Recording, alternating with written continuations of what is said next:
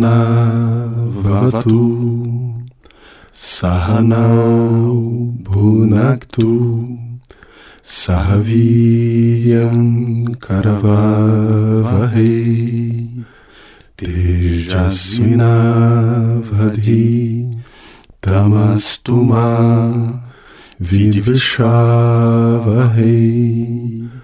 Om Shanti Shanti Shanti.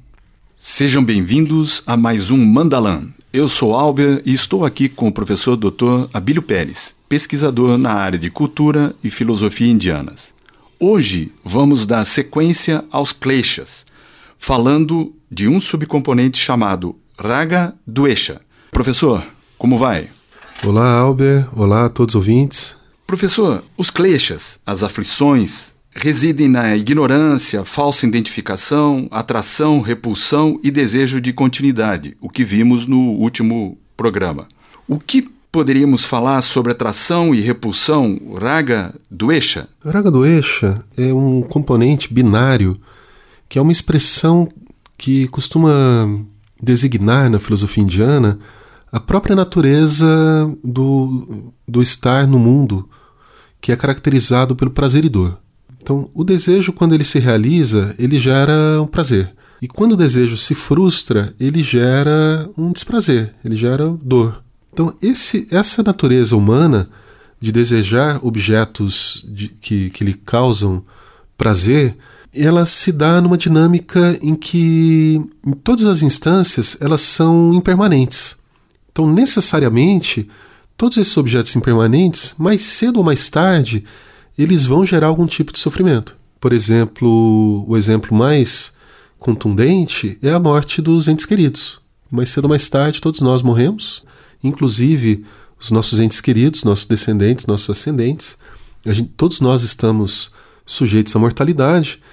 E se considerarmos esse conceito que a gente apresentou no programa passado de renascimento e morte, né, de, de peregrinação, de infinita renascimento, então essa situação de sofrimento ela se torna inevitável, ela se torna incontornável. E a meta então do yoga de suprimir a mortalidade é suprimir a transmigração, é suprimir essa perambulação pelo renascimento e morte que é intrínseca à natureza humana quando caracterizada pelo avidyā, quando caracterizada pela, pelo desconhecimento, que é o primeiro dos, dos kleshas que a gente viu. Esse desconhecimento é justamente o desconhecimento da natureza imperecível e que, portanto, não sujeita a nascimento e morte do si mesmo. É um círculo vicioso, como no budismo falamos sobre duhkha-sukha. Exatamente o mesmo conceito, sukha-dukkha, que é prazer e dor. Então, o Raga Dvesha é essa forte apego ou forte aversão a coisas com as quais eu me identifico, portanto, eu, eu desenvolvo apego, né? Eu valorizo aquelas coisas positivamente, e Dvesha é essa aversão relacionada a, a, a esse polo binário do desejo, né? Prazer e dor, Raga Dvesha, ou sukha-dukkha para os budistas. No mundo de Maya, o sukha-dukkha acaba sendo o círculo. É, viver nesse mundo necessita harmonia, necessita yoga.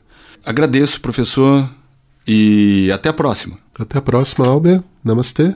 Namastê. Om Shanti Shanti Shanti.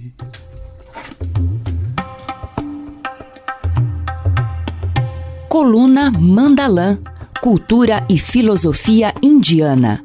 Contato com esta coluna pelo WhatsApp nove nove nove seis um zero nove quatro três.